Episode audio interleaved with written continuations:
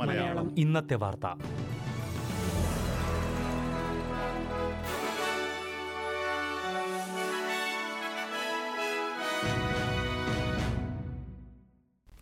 നമസ്കാരം. S B S Malayalam ഇന്നത്തെ വാർത്തയിലേക്ക് സ്വാഗതം. ഇന്ന് രണ്ടായിരത്തി ഇരുപത്തിയൊന്ന് സെപ്റ്റംബർ പത്ത് വെള്ളിയാഴ്ച. വാർത്ത വായിക്കുന്നത് ഡെലിസ് പോൾ.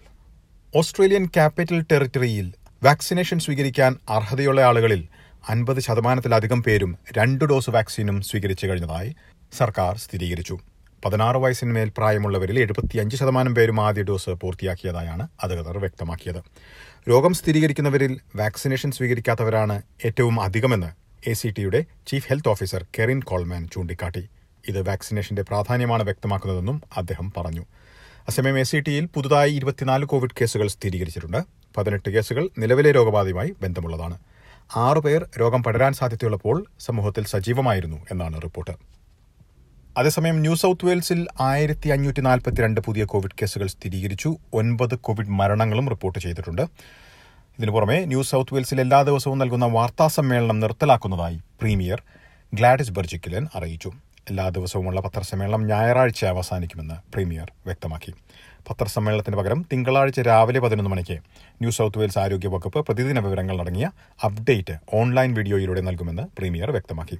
സമൂഹത്തിന് പ്രസക്തമായ മറ്റു വിവരങ്ങൾ നൽകുന്നതിനായി ഓരോ സാഹചര്യവും അനുസരിച്ച് മാത്രമായിരിക്കും പ്രീമിയറോ അല്ലെങ്കിൽ ആരോഗ്യമന്ത്രിയോ വിവരങ്ങൾ നൽകുകയെന്ന് പ്രീമിയർ ബർജിഗിലിൻ പറഞ്ഞു. ദിവസേനയുള്ള വാർത്താ സമ്മേളനം ഒഴിവാക്കുന്നത് പൊതുജനങ്ങളിൽ നിന്ന് ഒഴിഞ്ഞുമാറുവാനുള്ള ശ്രമമല്ലെന്ന് പ്രീമിയർ വ്യക്തമാക്കി. മറ്റു സംസ്ഥാനങ്ങളെ അപേക്ഷിച്ച് ന്യൂ സൌത്ത് വെയിൽസ് സുതാര്യമായ വിവരങ്ങൾ നൽകുന്നതിൽ മുന്നിലാണെന്നും പ്രീമിയർ കൂട്ടിച്ചേർത്തു.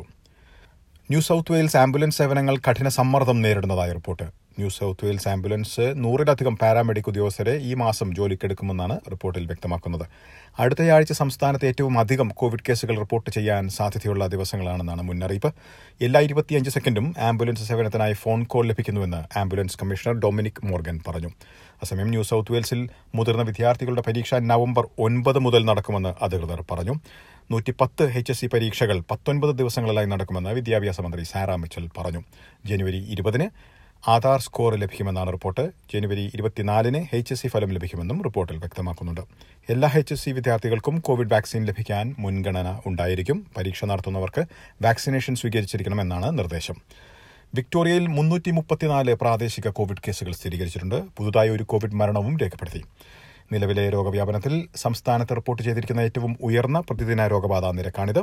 വിക്ടോറിയയുടെ ഭൂരിഭാഗം ഉൾനാടൻ മേഖലയിലും ഇളവുകൾ നടപ്പിലാക്കിയിട്ടുണ്ട്. പുതിയ കോവിഡ് കേസുകളിൽ നൂറ്റി നാൽപ്പത് എണ്ണവും നിലവിലുള്ള കേസുകളുമായി ബന്ധമുള്ളതായി അധികൃതർ സ്ഥിരീകരിച്ചു. നൂറ്റി എൺപത്തിയഞ്ച് രോഗബാധയുടെ ഉറവിടം കണ്ടെത്താനുള്ള അന്വേഷണം പുരോഗമിക്കുകയാണെന്ന് അധികൃതർ പറഞ്ഞു.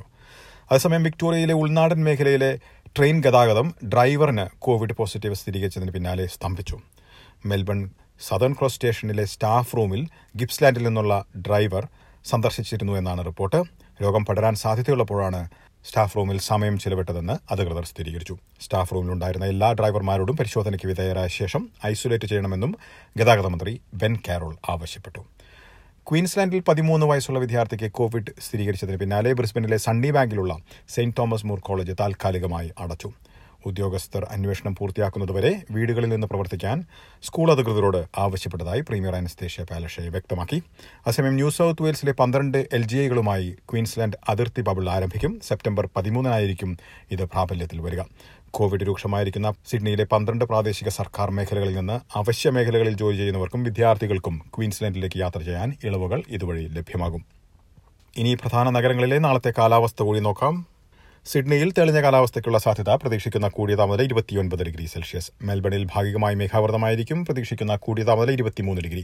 ബ്രിസ്ബനിൽ തെളിഞ്ഞ കാലാവസ്ഥയ്ക്കുള്ള സാധ്യത പ്രതീക്ഷിക്കുന്ന കൂടിയ താപനില ഇരുപത്തിയേഴ് ഡിഗ്രി. പെർത്തിൽ ഒറ്റപ്പെട്ട മഴ പ്രതീക്ഷിക്കുന്ന കൂടിയ താപനില പത്തൊൻപത് ഡിഗ്രി. അഡലേഡിൽ മഴയ്ക്ക് സാധ്യത പ്രതീക്ഷിക്കുന്ന കൂടിയ താപനില പത്തൊൻപത് ഡിഗ്രി സെൽഷ്യസ്. ഹോബാട്ടിലും മഴയ്ക്ക് സാധ്യത പ്രതീക്ഷിക്കുന്ന കൂടിയ താപനില പതിനേഴ് ഡിഗ്രി സെൽഷ്യസ്. കാൻബറയിൽ തെളിഞ്ഞ കാലാവസ്ഥയ്ക്കുള്ള സാധ്യത പ്രതീക്ഷിക്കുന്ന കൂടിയ താപനില ഇരുപത്തിരണ്ട് ഡിഗ്രി. ഡാർവിനിൽ തെളിഞ്ഞ കാലാവസ്ഥയ്ക്കുള്ള സാധ്യത പ്രതീക്ഷിക്കുന്ന കൂടിയ താപനില മുപ്പത്തിനാല് ഡിഗ്രി. ഇതോടെ ഇന്നത്തെ വാർത്താ ബുള്ളറ്റിൻ ഇവിടെ പൂർണമാകുന്നു. ഞായറാഴ്ച രാത്രി ഒൻപത് മണിക്കാണ് എസ് ബി എസ് മലയാളം ഒരു മണിക്കൂർ പരിപാടിയുമായി തിരിച്ചെത്തുക. ഇന്ന് വാർത്ത വായിച്ചത് ഡെലിസ് പോൾ.